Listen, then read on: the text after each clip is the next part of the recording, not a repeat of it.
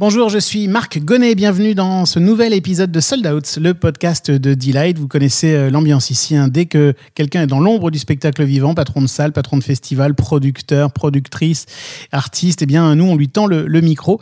Et aujourd'hui, eh bien, on a la chance d'avoir avec nous Olivier Habert. Bonjour Olivier. Bonjour Marc. Qui est directeur général de la scène musicale. La scène musicale, on va beaucoup en parler dans cet épisode parce que c'est un endroit très particulier avec euh, deux salles, avec euh, plein d'activités différentes. Et donc, on va avoir beaucoup de choses à se dire avec Olivier. J'ai juste envie de te demander comment tu vas déjà aujourd'hui? Je vais bien. C'est vrai qu'on a du mal à se poser euh, cette question en ce moment, mais euh, voilà, à titre personnel, je vais bien et euh, on aura l'occasion d'en dire deux mots, mais on a plutôt une salle, des actionnaires, un statut qui permet de passer, je l'espère en tout cas pour l'instant, cette crise. je ne vais pas dire dans les meilleures conditions, mais en tout cas de la passer tout court. Faut-il encore que ça dure pas trop longtemps? Est-ce que tout est prêt? Oui, monsieur le directeur. Bon, alors je vais faire commencer. On parle de trajectoire de vie, on parle de carrière, on parle de, choses vécues par, euh, par des professionnels du spectacle vivant. Parfois, je me demande ce que je fous dans ce métier. On parle de spectacle, on parle de spectateur, on parle de producteur, on parle de billets vendus. On parle d'humain, non? Je peux vous dire que Johnny Hallyday au Stade de France à côté, c'est un Playmobil dans un évier. Hein Sold Out. Sold Out. Le podcast de Delight. Le podcast de Delight. Olivier Habert, directeur général de la scène musicale. Premier billet vendu. Alors mon premier billet vendu, ça doit être un billet pour le Crazy Horse. Euh, donc c'était en 2006 à peu près, 2005 ou 2006. Euh, donc c'est voilà, Crazy Horse, cabaret. Dernier billet vendu. On va dire aujourd'hui et euh, alors j'ai pas forcément le dernier, mais vu qu'en ce moment ce qui se vend plutôt pas mal c'est Starmania, je vais dire Starmania. Sold Out saison 2, épisode 9, avec Olivier Habert, le directeur général de la scène musicale, enregistrée dans les bureaux de Delight en janvier 2021.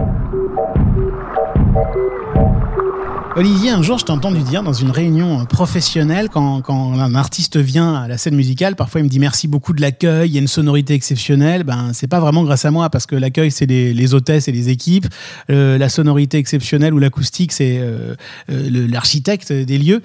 Alors, qu'est-ce que, qu'est-ce que, à quoi ça sert un directeur général dans un endroit magique comme la scène musicale? Ouais, t'as très bonne mémoire. Euh, c'est vrai que c'est toujours délicat parce qu'on nous remercie, on nous félicite pour la qualité d'un lieu, euh, pour l'architecture, pour l'acoustique, voire même des spectateurs à la fin en nous disant c'était extraordinaire, le concert était formidable, bravo. Euh, on n'y est pour rien, les architectes font leur travail et, et les artistes font le leur sur scène. Et donc c'est vrai que c'est important de se dire qu'est-ce que nous on peut apporter dans cette expérience en tant que en tant que salle, alors évidemment en tant que directeur de salle, mais tout simplement au niveau de la salle c'est le lien entre l'ensemble, c'est l'expérience euh, avant, pendant, après. Pas la qualité du concert, pas la qualité justement d'écoute, mais euh, est-ce que l'expérience à partir du moment où j'ai cherché une information sur un concert, je suis allé me procurer un billet, j'ai dû me rendre dans la salle, j'ai voulu boire un verre, j'ai voulu m'asseoir, j'ai voulu partager une émotion avec les gens qui sont venus vivre ce moment avec moi, est-ce que ça, on a été à la hauteur ou pas? Voilà, c'est ça notre métier. Euh, et, c'est ce à quoi on, s'attelle tous les jours.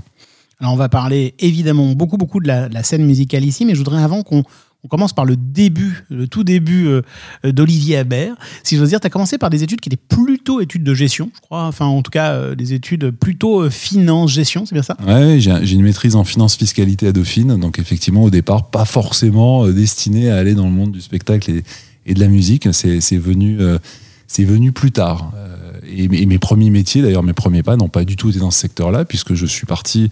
J'ai cru entendre dans un podcast, d'ailleurs, j'ai un point commun avec un directeur d'autres salles qui est à l'Accord Arena, euh, mais j'ai été consultant, j'ai démarré par le conseil, un petit peu plus longtemps que lui, j'ai fait quelques années dans, dans le conseil intéressant, formateur, euh, même si assez rapidement j'ai compris que j'y ferais pas ma vie. Tu parles de Nicolas Dupeux, hein, le directeur général aujourd'hui de, de, de la Arena. C'est vrai que dans, votre profil, il y a des similitudes en fait. Hein. Il y a, il y a cette, cette, côté euh, gestion, ce côté conseil, et puis ce côté vraiment passion après, quand même très rapidement pour, euh, pour, pour l'univers du spectacle, puisque toi, au fond, j'allais dire entre guillemets, pardonne-moi, mais ta vraie carrière commence en 2006 au, Crazy Horse presque, non? Je pense que ce qu'il y avait déjà avant, j'avais deux choses. J'ai rapidement compris que j'avais besoin de quelque chose de très entrepreneurial.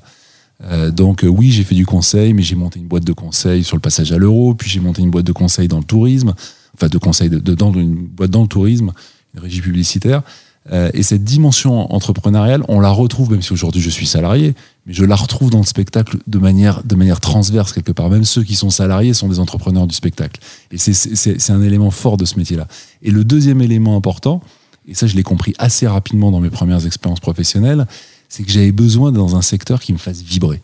Euh, j'ai du mal, j'ai plein, plein de collègues, enfin de, de- de- d'amis, de copains qui font beaucoup d'argent d'ailleurs ou qui ont des très belles réussites, peu importe quels sont les, critères selon lesquels on détermine qu'on réussisse ou pas, dans des métiers où euh, voilà, c'est la finance, la banque euh, ou d'autres choses. Moi, je ne peux pas, même si on me propose la plus belle des réussites, mais en vendant des, des tailles crayons, avec tout le respect que j'ai pour ceux qui en vendent, je ne peux pas, moi, m'épanouir là-dedans. J'ai besoin d'un secteur où je me réveille avec passion, euh, où on compte, malheureusement, dans tous les métiers, en fait, on ne compte pas ses heures.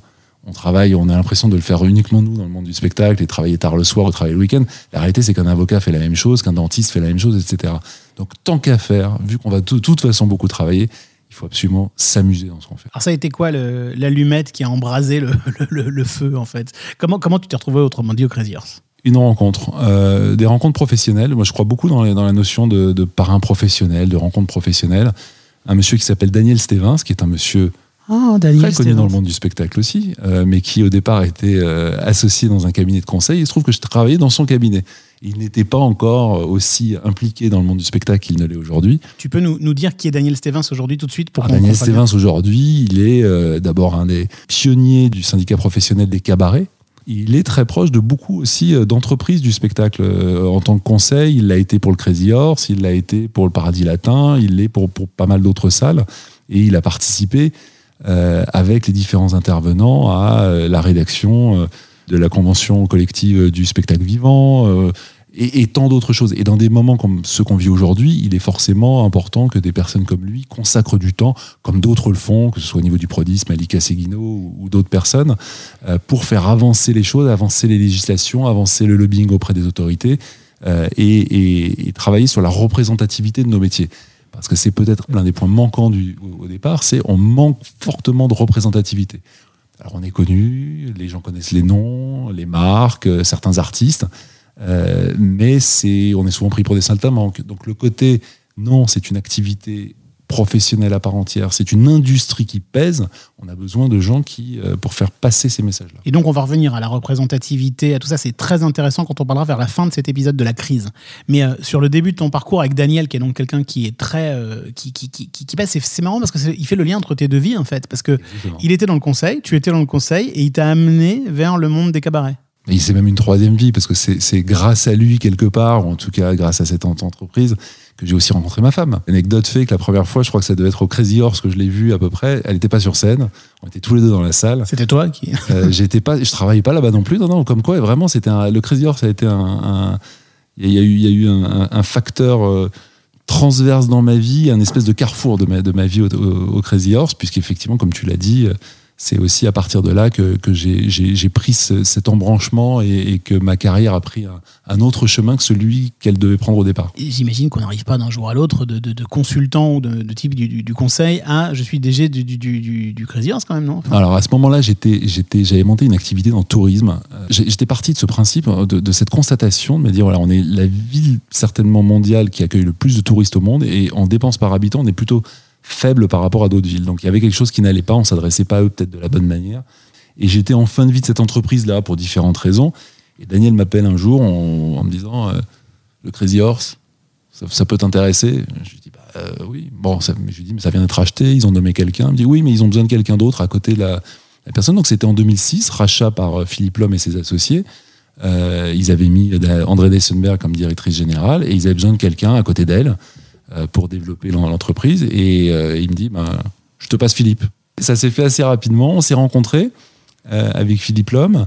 Euh, je crois que le fit est, tout de suite bien passé et, euh, de manière amusante, il m'a, dit bon, vous très bien, je vous fais confiance et ça va bien se passer et tout, mais parlez-en d'abord à votre femme. Parlez-en tranquillement avec votre femme. Prenez le temps parce que c'est elle qui devra vivre tous les, tous les jours, à chaque soirée où vous serez en retard ou, vos amis lui diront ah ben, c'est normal, il y a encore une répétition avec des danseuses. C'est elle qui va devoir vivre avec ça. Donc, euh, et, euh, et évidemment, ça s'est très bien passé et, et j'ai été euh, très très très heureux de pouvoir rejoindre le Crazy Horse. Et en termes marketing, j'imagine aussi que c'était presque enfin, à la fois très artisanal et en même temps une, une industrie parce qu'il faut aller attirer tous les pays, il faut, il, faut être, il faut être extrêmement inventif pour renouveler les publics, non? Par rapport à du, à du spectacle tel que je le fais aujourd'hui, la différence c'est que c'est un vrai mix entre du commercial et du marketing. Quand on- on fait la promotion d'une tournée, d'un concert, on, on fait on met en vente en billetterie, donc il y a un travail de billetterie, et donc dans les réseaux de billetterie, et puis on y adjoint, en fonction des besoins, une, campagne marketing avec de l'affichage, avec euh, des RP, avec ce qu'il faut pour pouvoir bien communiquer le fait que la date est en vente auprès, euh, auprès de votre billetterie la plus proche. Là, on a du commercial en plus. Et donc, le commercial en plus, c'était, c'était auprès des hôtels, des grands hôtels parisiens, faire en sorte que les touristes qui descendent dans les hôtels et qui n'ont encore rien prévu pour leur soirée choisissent au dernier moment d'aller, d'aller, de se rendre dans ce cabaret. Ou bien, c'était aussi, effectivement, d'aller au fin fond du monde et de se faire mettre dans les, euh, auprès des tours opérateurs, dans les, dans les packages, en disant, bah, je vais faire l'après-midi le tour en bus, je vais aller faire euh, le Louvre ou Versailles, et puis le soir, j'irai là-bas. Donc, il y a effectivement ça, en plus des comités d'entreprise. Donc, c'est un vrai mix des deux, ce sont deux métiers. Sold Out. Sold Out, le podcast de Delight.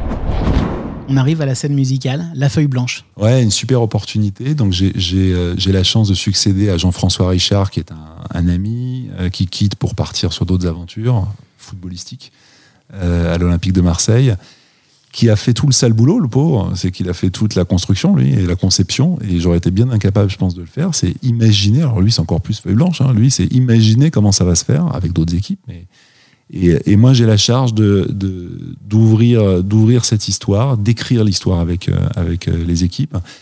Et, je dis les équipes, en fait, euh, c'est là où je, vais dire un mot. J'ai eu cette chance aussi de pouvoir constituer mes équipes de A à Z. Ça, c'est un truc qui, ça n'a pas de prix. C'est extraordinaire, ça. Ça, a un défaut, c'est qu'on arrive et il y a a pas grand monde en place. Donc, mais déjà de, pouvoir constituer son équipe, parce que tu, le disais en introduction, la salle est un est un mix euh, assez inédit en France. Je dis en France parce qu'en en, en Europe, aux États-Unis, dans les pays anglo-saxons, ça existe un peu plus. C'est pour le coup un vrai mix d'abord de deux salles. Première chose. Tu peux Donc, nous expliquer ça pour les gens qui ne sont pas encore venus? Alors déjà, la scène musicale, on est situé sur l'île Seguin, donc à Boulogne-Billancourt. C'était les anciennes îles Renault, les anciennes usines Renault. Le bâtiment fait 36 000 mètres carrés, donc c'est immense. Euh, une très très grande salle qui peut monter jusqu'à euh, 6500 personnes en, deux- en assis debout, qui est un petit peu notre zénith, parce que c'est là où on y fait beaucoup d'accueils, de grands concerts, de grands spectacles, avec des particularités différentes du zénith, mais, mais euh, c'est un peu notre zénith. Et puis un auditorium qu'on voit bien de l'extérieur, parce qu'il est sous cette verrière magnifique, avec une voile en, en panneau photovoltaïque qui tourne autour, euh, qui est plus dédié aux musiques euh, non amplifiées, fait tout en bois, c'est sublime, c'est un endroit absolument extraordinaire, l'acoustique est dingue, et on y a une grande programmation classique et jazz principalement, mais on y travaille petit à petit d'autres programmations, plus musique actuelle, dans des versions plus dépouillées. Et là, il y a un orchestre résident en plus. Alors le, le schéma est un tout petit peu. Donc je disais au tout début, un, on a recruté toutes les Ouais. équipes, donc c'est génial. Donc ça c'était simple. La partie moins simple, c'est que le schéma là-bas est pas hyper simple, mais il est vertueux. C'est un PPP, partenariat public-privé. C'est le premier en France dans la culture euh, entre le Conseil départemental des Hauts-de-Seine et, et je voudrais citer son nom parce que c'est- lui rendre hommage. Euh, c'était la volonté, c'était le bébé de Patrick Devedjian, qui malheureusement est décédé du Covid entre temps, qui a été à l'origine et qui a vu s'ouvrir et qui a même vu ses premières années. Donc il était très présent euh, sur ce projet-là et un partenaire privé. Je passe sur les détails de l'organisation, mais en gros, il y a deux grosses entreprises derrière industrielles. C'est Sodexo, qui est en charge en direct de tout ce qui est euh, maintenance et services du bâtiment, et puis une société d'exploitation euh, qui est une JV entre TF1 et Sodexo. Ça s'appelle STS, Société TF1 Sodexo, dont je suis le directeur général. Donc tu es quelque part euh, un, un enfant de cette JV, quoi. Enfin, Ah, de- mais je suis euh, complètement je suis salarié de cette, cette JV. Je, mes deux actionnaires sont TF1 et Sodexo. Euh, donc je suis en relation étroite avec eux en permanence. Et, et c'est formidable parce que finalement, c'est fallait y penser, mais une entreprise Sodexo qui est experte, on connaît bien la partie restauration, mais il n'y a pas que la restauration. Ils ont tout un volet qui est aujourd'hui sur Paris très développé, mais aussi dans, aux États-Unis, en Espagne. Euh, c'est eux qui gèrent une grosse partie de la Tour Eiffel, notamment de la restauration de la Tour Eiffel. Les bateaux parisiens, c'est eux. Euh, les yachts de Paris, c'est eux. Euh, le Lido, C'est incroyable parce que voilà, l'autre gros cabaret, ben, c'est Sodexo. Mais alors, on- on- donc, toi, en ce qui te concerne, quand on est comme ça, quand on, quand on est salarié, au fond, hein, de Sodexo et TF1, est-ce qu'on arrive à garder un esprit d'entrepreneuriat? Je vais répondre juste une seconde. Je voulais juste, je voulais juste terminer en disant, parce que j'ai parlé de Sodexo et TF1, parce que TF1, évidemment, un grand média, c'est hyper intéressant dans, ce milieu-là euh, et qui nous apporte toute sa force de frappe et, même une approche marketing qui est très intéressante. Et à côté de ça, ça c'est le côté public, le côté privé. Il y a ce côté public que j'initiais au départ avec. euh, alors on pourrait se dire, oh, mais c'est compliqué, il faut gérer les deux en même temps. Pourquoi c'est pas une DSP Ce serait plus simple, au moins on gérerait tranquillement notre truc. DSP, délégation de service public, c'est le modèle habituel Pardon. pour ce genre de truc. ouais. comme beaucoup de zéniths par exemple.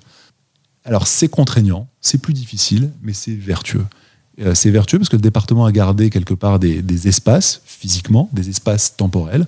Ils y ont mis un orchestre en résidence, ils y ont mis la maîtrise des Hauts-de-Seine, cœur d'enfant de l'Opéra de Paris quand même. Euh, ils y ont gardé 40 dates d'exploitation dans l'auditorium, dans lesquelles il y a une vraie mission de service public aussi. Donc ça veut dire qu'on est un, lieu complètement hybride, hybride privé-public, hybride entre les différentes esthétiques de musique, hybride entre la production et de la location. Et, c'est ce qui permet de faire. Au tout début, on me disait ouais, mais euh, c'est quoi là Résumez-moi la scène musicale, c'est quoi? Et, les gens avaient besoin qu'on leur dise c'est la location ou c'est ça. Alors vous faites Sardou ou vous faites euh, vous Rachmaninoff? Ben, On fait les deux. On fait les deux. Euh, et ça, c'est et ça, c'est euh, ce qu'aujourd'hui j'ai le sentiment que les gens ont, ont d'abord bien compris et acceptent beaucoup plus volontiers. Et toi, en ce qui te concerne, tu nous as dit à plusieurs reprises dans cet entretien ton amour hein, pour l'entrepreneuriat. Est-ce que c'est euh, possible de garder un esprit entrepreneurial quand on est à la fois le fruit du public, du privé, de TF1 et Exo- et de Sodexo? Oui, euh, j'ai le sentiment, alors c'est pas tous les jours vrai, hein, et comme dans tous les métiers, il y a des jours, il y a des jours, il y a des jours avec, il y a des jours sans. Mais j'ai quand même le sentiment d'avoir pour l'instant le, le- le meilleur de tous ces mondes-là. C'est-à-dire que c'est ce que je disais à mes équipes au tout début. Je leur disais, on est, on est filiale de deux groupes cotés en bourse, euh, CAC 40. euh, donc prenons le meilleur de ça. C'est-à-dire, et on le voit bien aujourd'hui, on va en parler, Covid. Euh, Dans une période comme aujourd'hui, je n'ai pas le droit de me plaindre, c'est ce qui nous sauve. Mais on est une toute petite structure de 25 personnes euh, qui vient d'être créée, et en ça, on doit, être, euh, on doit être, avoir un esprit start-up. Et donc, c'est d'arriver à se dire, voilà, créons une start-up. Alors, est-ce que c'est est -ce c'est plus proche de l'intrapreneurship même si c'est pas le cas non plus, mais que de l'entrepreneuriat tout court, oui peut-être.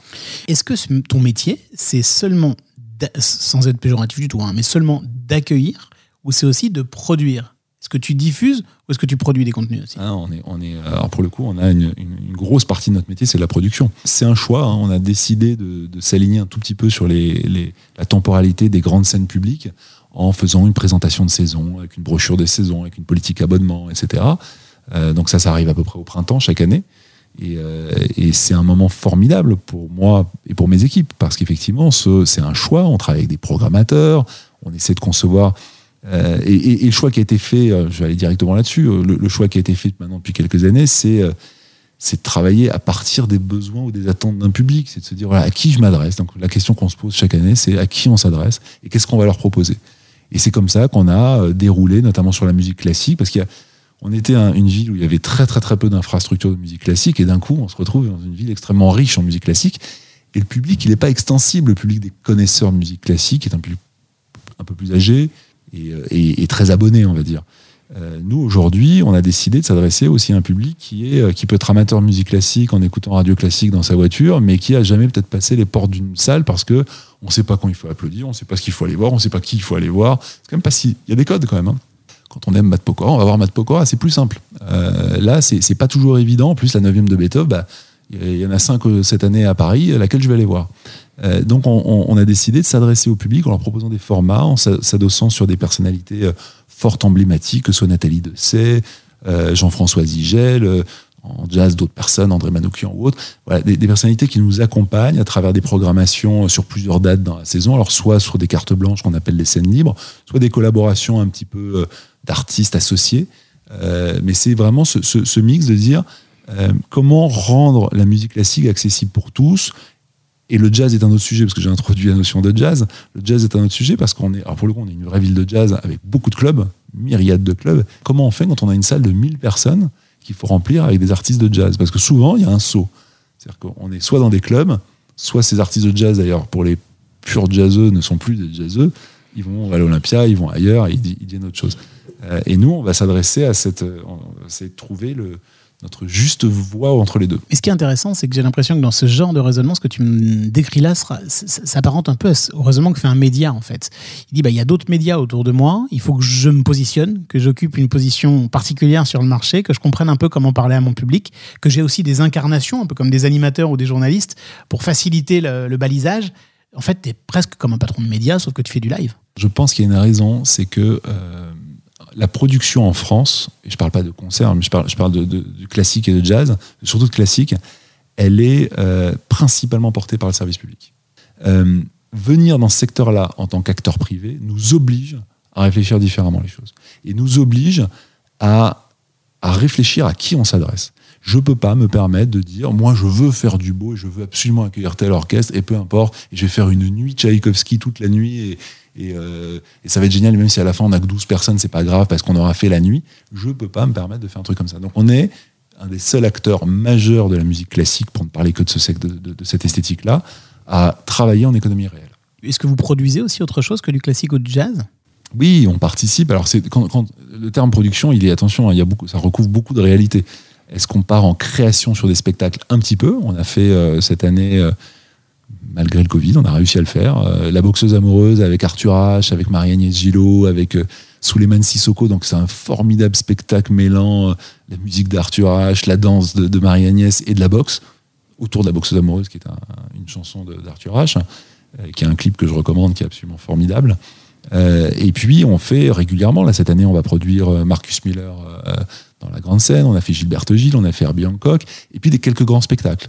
Euh, West Side Story, quand c'était présent à la scène musicale, c'était une coproduction entre le producteur allemand qui détient les droits, euh, TF1 et nous. On a décidé d'ailleurs de s'adjoindre TF1 pour rajouter en plus des moyens supplémentaires, TF1 Spectacle, parce qu'ils ont une branche qui s'appelle TF1 Spectacle, euh, pour nous aider, notamment sur toute la partie promotion. Mais ça veut dire que vous pouvez perdre de l'argent, prenez des risques. On a beaucoup de lignes d'activité où on perd de l'argent. La, la- la musique classique, on a cette obligation, euh, et je suis très heureux qu'on l'ait, parce que c'est formidable intellectuellement, mais il n'y a pas une date où on est rentable.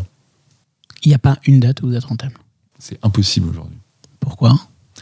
Parce que structurellement, c'est impossible. On, a, on, est, on, est, euh, on est dans un environnement concurrentiel. Euh, normalement, le coût d'un plateau classique étant ce qu'il est, les places devraient être beaucoup plus chères. Mais l'environnement concurrentiel dans lequel on est, qui est ultra subventionné, qui est subventionné, pas ultra, qui est subventionné, euh, bah, subventionne les artistes, mais subventionne aussi les places. Et donc, on est obligé, ou alors on se retrouve beaucoup trop cher par rapport à la concurrence. Ça veut dire qu'au fond, vous, vous, encore comme un média qui a des quotas, vous avez des, euh, des, des productions qui sont euh, structurellement déficitaires, mais qui sont sublimes en images, et qui sont peut-être compensées par euh, toute la partie plus zénith, quoi, plus garage, ça de la scène musicale et de la grande salle où vous pouvez accueillir des grands, des grands, des grands spectacles ou des grandes tournées. C'est absolument ça. Et puis il y a des productions sur lesquelles on essaie de gagner de l'argent. Quand on en fait West Side Story, quand on fait tous les concerts, les grands concerts dont je vous parlais, dans, dont je parlais là dans la, dans la grande scène, euh, on essaye de gagner de l'argent. Comme tu le disais, on peut en perdre aussi, hein, mais on Ouais. essaye d'en gagner. En tout cas, c'est, on part sur ce principe-là. Cette année-là, on a une collaboration avec Benjamin Millepied autour de Roméo et Juliette. C'est une création. Au moment où on a signé le contrat, on ne savait pas si on gagnerait de l'argent ou pas. Il se trouve que le public suit. Bon, on a reporté trois fois déjà, donc euh, j'espère qu'on pourra le faire un jour, mais euh, j'en suis convaincu, ça sera en septembre.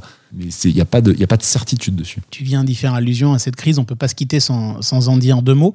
J'ai l'impression que vous avez, euh, vous avez choisi d'être résilient. Quoi. Vous avez jamais dit on annule, on se met en boule et on attend. Vous avez toujours inventé des formats, là encore.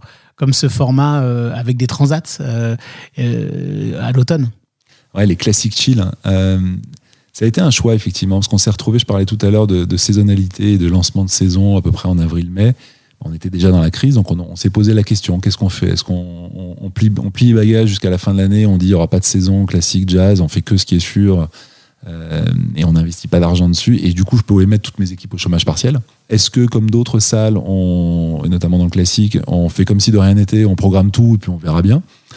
Je pense que ces deux solutions n'étaient pas les bonnes. Euh, et donc, ce qu'on a essayé de faire, je ne sais pas si c'était la bonne, mais en tout cas, on en est content, euh, c'était de faire une saison adaptée. En disant, en partant d'un postulat aussi, c'était de se dire, on nous impose de la distanciation, donc on va essayer de, proposer à travers ces distanciations de rapprocher quand même artistes et, public. Et tu, mentionnais euh, très justement ces concerts notamment classiques dans la grande scène, donc pas là où ils doivent être d'habitude, donc c'est sur le plateau.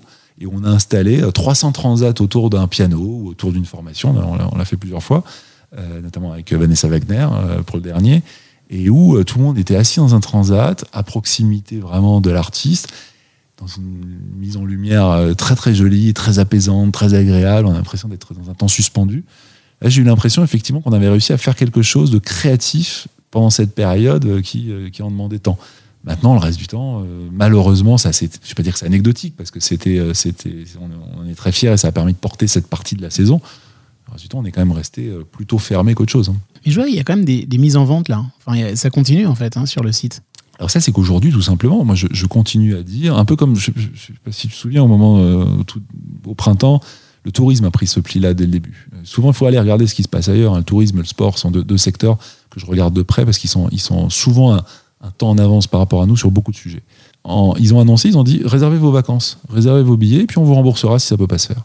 Je pars exactement du même principe. Programmons, achetez vos billets, achetez-les, et nous, on vous remboursera si jamais euh, ça peut pas se faire. Et on ne peut fonctionner comme ça, sinon on, on arrête tous de travailler et on reprendra le jour. Le problème, c'est qu'il y a un tel temps, un tel delta et, de, et délai entre le moment où on, on décide de programmer et la date qu'on est obligé de programmer avec anticipation. Donc faisons-le, et puis si jamais on doit annuler, on annulera. Euh, faut que tu me parles de Matt Pokora. Parce que vous avez euh, beaucoup appris, je crois. Enfin, c'est sans doute pas vous qui êtes directement commande de tout, mais en gros, Matt Pokora a fait un énorme événement en live streaming chez vous, c'est ça? Ouais, il y a eu un, un- un des premiers très gros événements euh, à l'échelle française, en tout cas en, live streaming, qui a été fait euh, tout début décembre euh, avec In Live Stream, qui a eu un très gros succès. Moi, c'était, c'était, alors on a beaucoup appris sur plein d'aspects. Je passe les aspects techniques parce que finalement, on réalise d'abord qu'il y a euh, 50 régies de plus que d'habitude, il y a beaucoup plus de moyens que d'habitude que sur un concert. Ne croyons pas que c'est C'est pas du tout simple en fait. non, non, mais d'abord, c'est pas simple. Faut pas croire que parce qu'il n'y a pas de concert en, en live, enfin, avec du public présent, ça coûte moins cher. Ce n'est absolument pas vrai. hein. Ça, ça coûte de l'argent de faire bien les choses Ouais. quand on veut bien les faire. Rien que le plateau de, de- de personnes qui étaient euh, là pour répondre sur chat aux, aux spectateurs qui avaient un problème technique ou qui se posaient des questions. bah, si on les met pas, le problème, c'est qu'on va avoir 50% de mécontents derrière. Donc, ça n'a pas d'intérêt. Ça a été fait de manière extrêmement professionnelle et c'est pour ça que ça s'est bien passé. Euh, et puis surtout, moi, c'est ce qui était extraordinaire, c'était de lire ce fil chat parce que c'était le lien entre l'artiste et le public.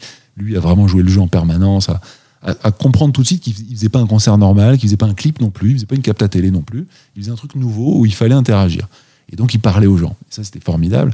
Et moi je lisais les commentaires des gens en disant mais c'est la plus belle soirée de ma vie, euh, c'est génial, le plus beau concert. Waouh, c'était un concert sur Internet. hein. Et les gens ont, ont- compris ça comme ça. Donc c'est génial. Ça veut dire que alors je suis très confiant en plus que je suis absolument pas du tout inquiet sur le fait que ça remplace un jour le live euh, salle. Mais par contre, en complément, sur d'autres choses, en étant créatif, en sachant exactement en quoi ça vient compléter les expériences des salles, je pense qu'il y a une vraie place pour le live streaming euh, après le Covid. Et vous-même, vous commencez à. Enfin, bon, c'est peut-être un secret, hein, cela dit, à se dire tiens, un jour, on pourrait produire ça nous-mêmes. Pour l'instant, on a fait uniquement, on a fait des captations, mais beaucoup plus euh, sages et à l'ancienne, on va dire, euh, d'orchestres classiques euh, qu'on met sur, euh, alors qui sont diffusés soit sur Arte Web Concert, sur sur euh, ou sur Medici ou sur sur d'autres plateformes connues et qu'on qu'on connaît tous. On a ces réflexions. Je, je, Aujourd'hui, j'ai pas de je- pas d'informations particulières que je puisse communiquer en tout cas. Olivier, euh, dernière question. Tu, tu- tu l'évoquais tout à l'heure. hein, depuis 2015, euh, il y a eu ces abominables attentats, des grèves, des gilets jaunes. Aujourd'hui, cette pandémie. Et pourtant, il y a, il y a des gens qui nous écoutent et qui ont envie euh, un jour de faire partie de tes équipes ou de travailler dans ce milieu du spectacle vivant. On les encourage ou on les encourage pas? Ah oui, je crois qu'il faut absolument parce que euh, c'est c'est une des chances qu'on a. C'est quoi qu'il arrive, c'est un peu comme la restauration. Ils sont, dans une situation tout aussi terrible que la nôtre, voire pire. Euh, les gens ont toujours envie de manger, les gens recommenceront à manger assez rapidement. Et puis, un, on l'a vu quand ça a réouvert, euh, les gens se sont rués dans les bars, dans les restaurants et dans les salles. C'est-à-dire qu'on a eu du monde dans nos salles. Euh, moi, je vois un concert comme ceux d'Indochine dans les, dans les stades, ils sont complets. C'est complet dans des stades, c'est au mois de juin et c'est debout. Donc les gens ne savent même pas s'ils pourront y aller ou pas, mais c'est complet. Ça veut dire que, et c'est pas le seul, hein, je le cite parce que je l'ai en tête, ça veut dire que quand on propose des choses euh, aux, spectateurs, les gens, vont vouloir revenir très vite vers les salles. Euh, Donc oui, après est-ce que tout sera euh, intact, inchangé, comme si rien ne s'était passé? J'en sais rien, je crois pas. Je ne sais pas exactement de quoi sera fait l'avenir. Il y a encore de la place pour le spectacle vivant, largement. Merci beaucoup, beaucoup, Olivier.